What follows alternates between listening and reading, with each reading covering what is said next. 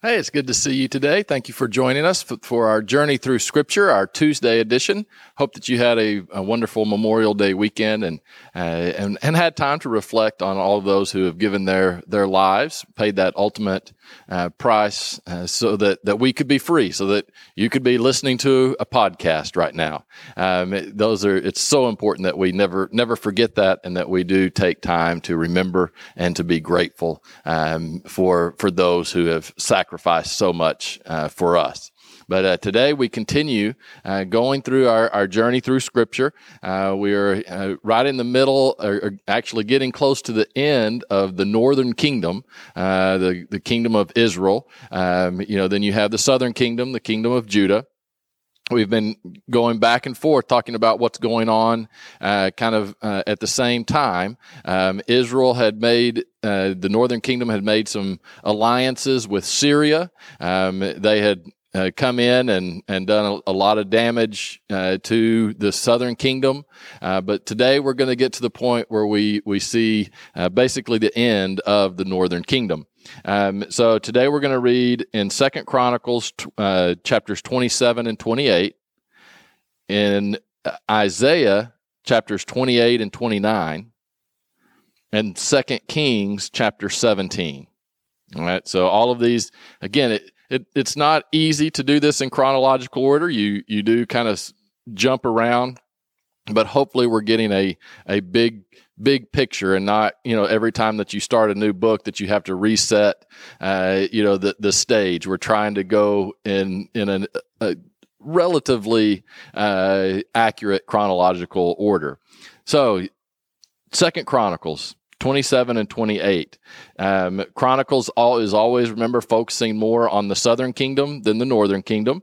Um, so this talks about uh, Jotham. Uh, we talked about King Uzziah, who he was the king when Isaiah uh, began to prophesy in, in Judah. Remember, he was a, a good king until the end, and, and he tried to overstep and tried to take on some of the priestly duties. Um, so now his son Jotham uh, reigns uh, uh, in Judah, and it says, "And he did what was right in the sight of the Lord, according to all that his father Uzziah had done." Although he didn't enter the temple of the Lord, but still the people acted corruptly. Right. So what what has been happening as the the leadership has becoming a, less and less faithful to God, right? That's what Uzziah, you saw that in his, his reign. We've certainly seen it in the northern kingdom. Uh, but that leadership has now led to even whenever there's a good leader, Jotham, the people are now acting corruptly as well. So, so the, the whole society is beginning this move away from God. Jotham did a lot of th- uh, good things. He uh, uh, had some military victories. He also built uh, some uh, cities.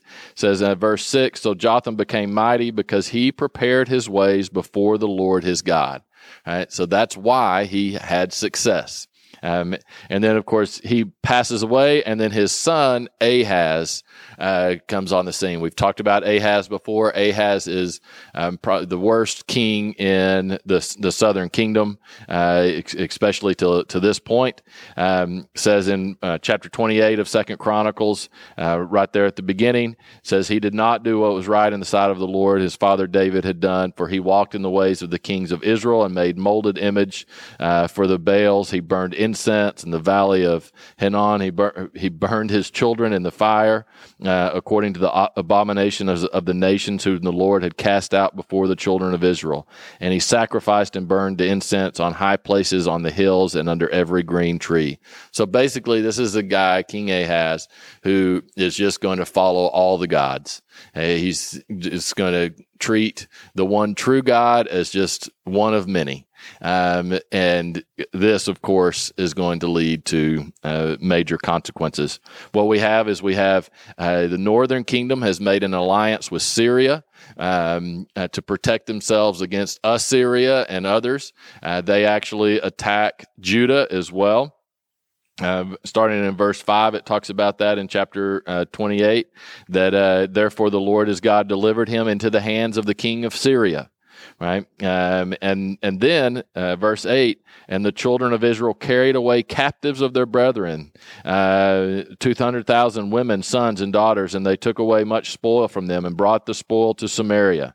Right, so the the northern kingdom is a civil war invaded the southern kingdom with the help of Syria, uh, and then the northern kingdom was taking back people from the southern kingdom to be their slaves. Um, and, and, but you have a prophet uh, uh, named Oded who had some pretty strong warnings uh, to for uh, the northern kingdom. Uh, he said, "Look, because the Lord your God of your fathers was angry with Judah, He has delivered them into your hand. But you have killed them with a rage that reaches up to heaven, and now you propose to force the children of Judah and Jerusalem to be your male and female slaves. But are you not also guilty before the Lord your God? Now hear me, therefore, and return the captives whom you have taken captive from your brethren, for the fierce wrath of the Lord is upon you. So the this prophet is like, hey, God allowed this to happen to Judah because of of King Ahaz and and what what is happening there, but you're just as guilty. Um, and you are making this way worse. And this went a, a completely against some of the laws that we see in Leviticus um, of, of, of taking captives and things like that. And so Obed, o- Oded reminds them of that, and so they actually do not take all the people; they leave them in Jericho. Um, but the damage is definitely already done. Uh, during this time, you have uh, the king of Judah, Ahaz, who had been trying to get uh, develop a secret alliance with Assyria, but Assyria doesn't come and help. Um, and so King Ahaz is, you know, basically worthless. It says, For the Lord brought Judah low because of Ahaz, king of Israel. This is uh, verse 19 of chapter 28. Uh, for he had encouraged moral decline in Judah and he had been continually unfaithful to the Lord. Isn't that interesting that he encouraged moral decline? Um, there's, you know, especially as a as a leader um, in God's eyes, you know, there there are leaders who did immoral things. David did immoral things, right? Um, but he repented, um, and he did not encourage the people to do immoral things, and that's you know. We we don't necessarily like this because again this has some nuance to it. There there is a difference. Like if david uh, would have been out encouraging people to hey go commit adultery it's no big deal.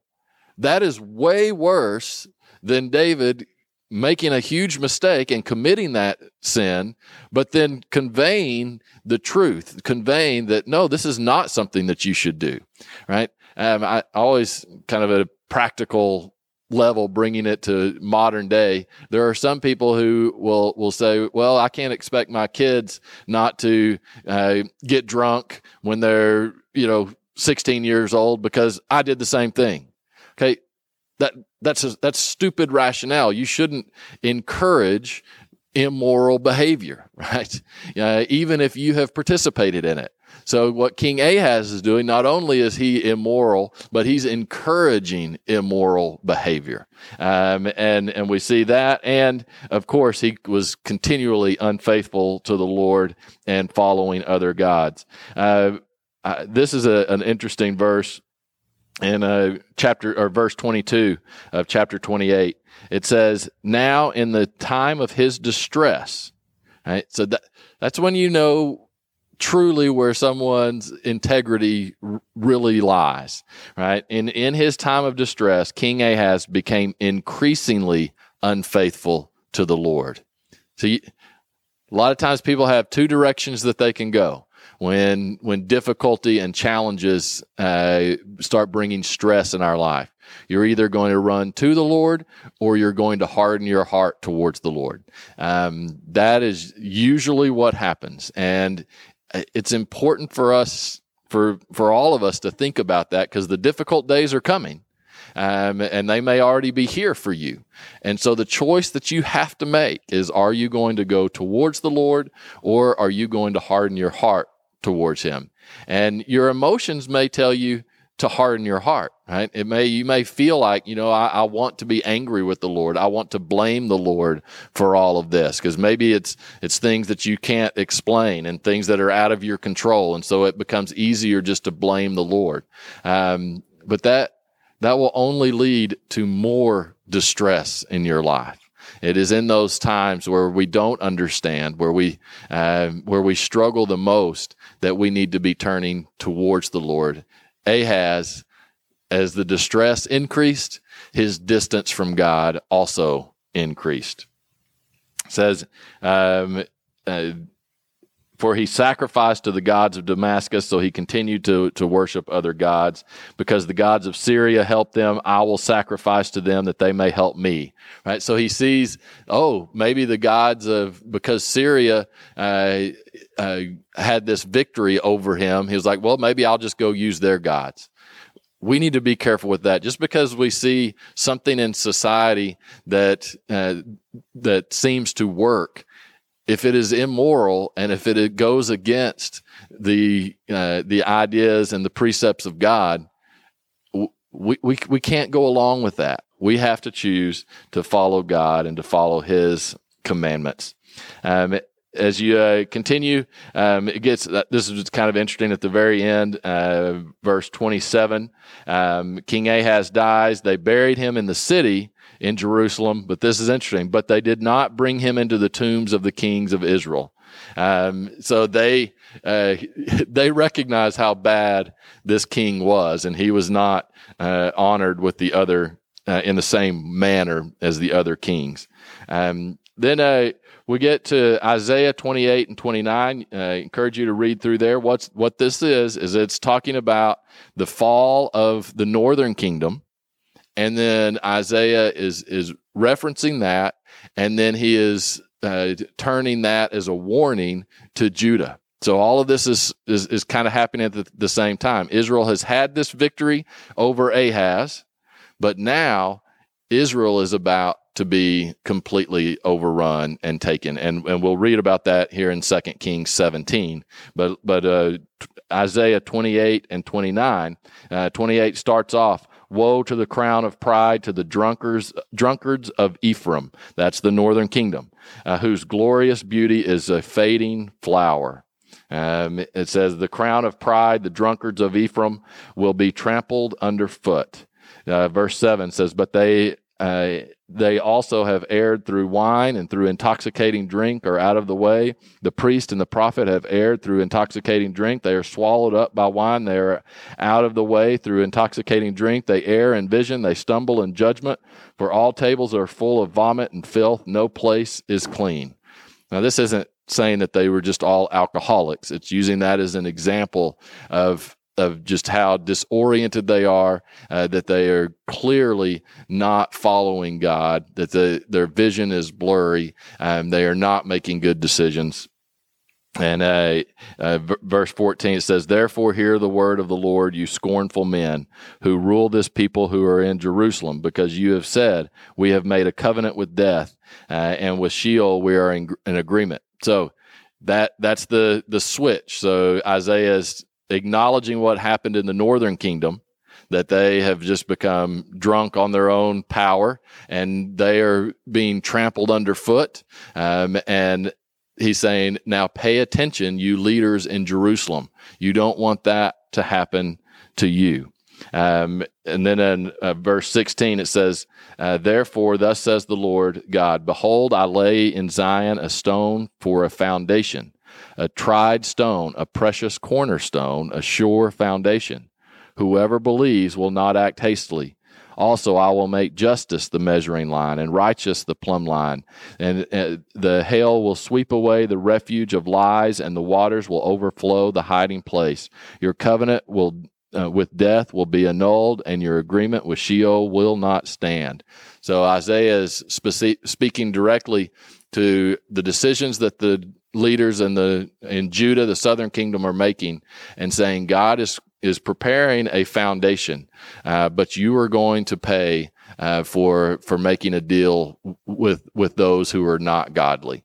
Um, and it, it continues to to go on. There kind of this uh, warning, uh, listen the importance of listening to the teaching of God. There at the end of chapter twenty eight, uh, then chapter twenty nine of Isaiah um, is kind of a woe to Jerusalem um, you know, encouraging them to wake up. But uh, I thought this was interesting. Verse 9 says, Pause and wonder. Blind yourselves and be blind. They are drunk, but not with wine. They stagger, but not with intoxicating drink.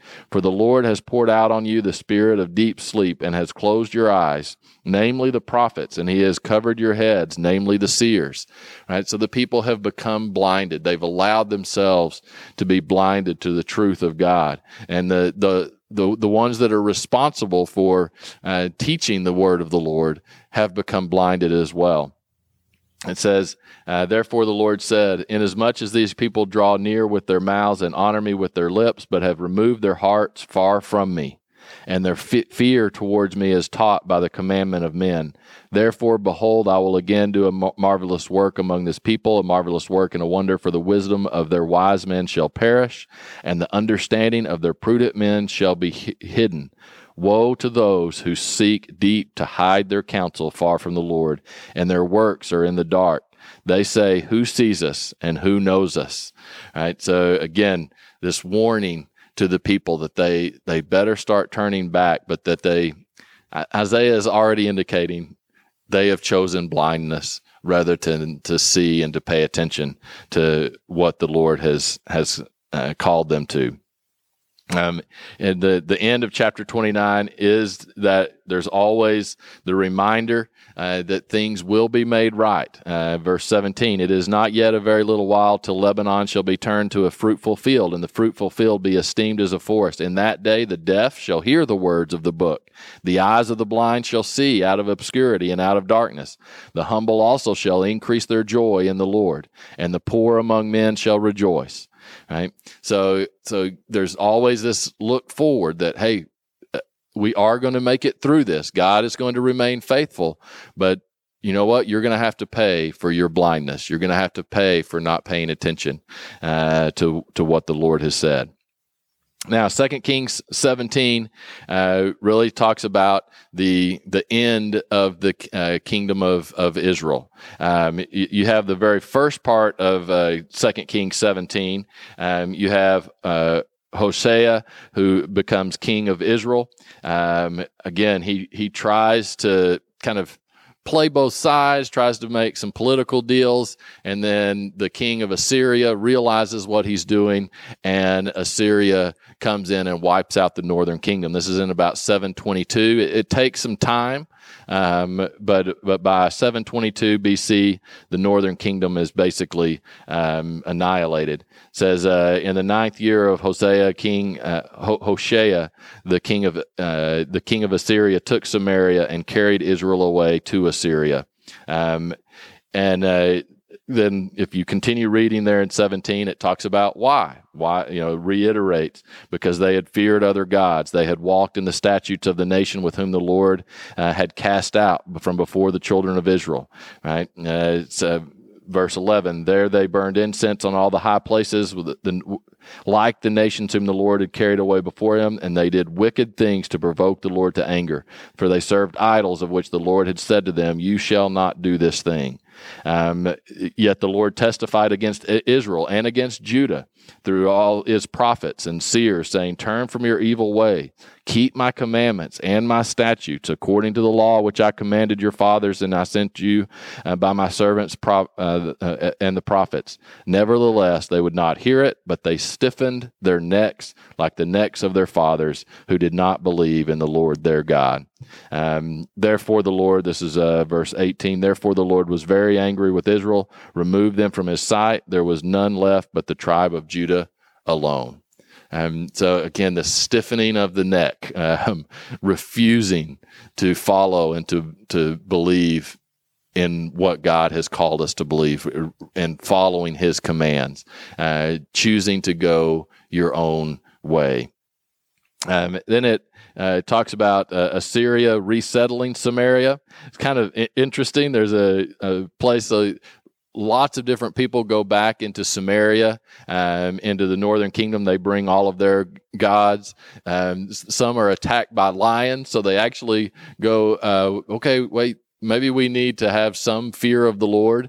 Uh, that, so they bring in a priest um, to teach them about uh, the the God of the Bible, right? Because they didn't have a problem believing in multiple gods, so they're like, hey, we need to make sure we at least keep some fear of this God. Um, and and I, I thought it was interesting in verse 33 it says they feared the lord yet served their own gods according to the rituals of the nations from among whom they were carried away. So they all served their own gods but then they kind of had this fear of the the one true god because they like eh there's something with this. But then as time goes on verse 34 to this day they continue practicing former rituals. They do not fear the lord nor do they follow their statutes or ordinances or law or command which the Lord has uh, commanded the children of Jacob.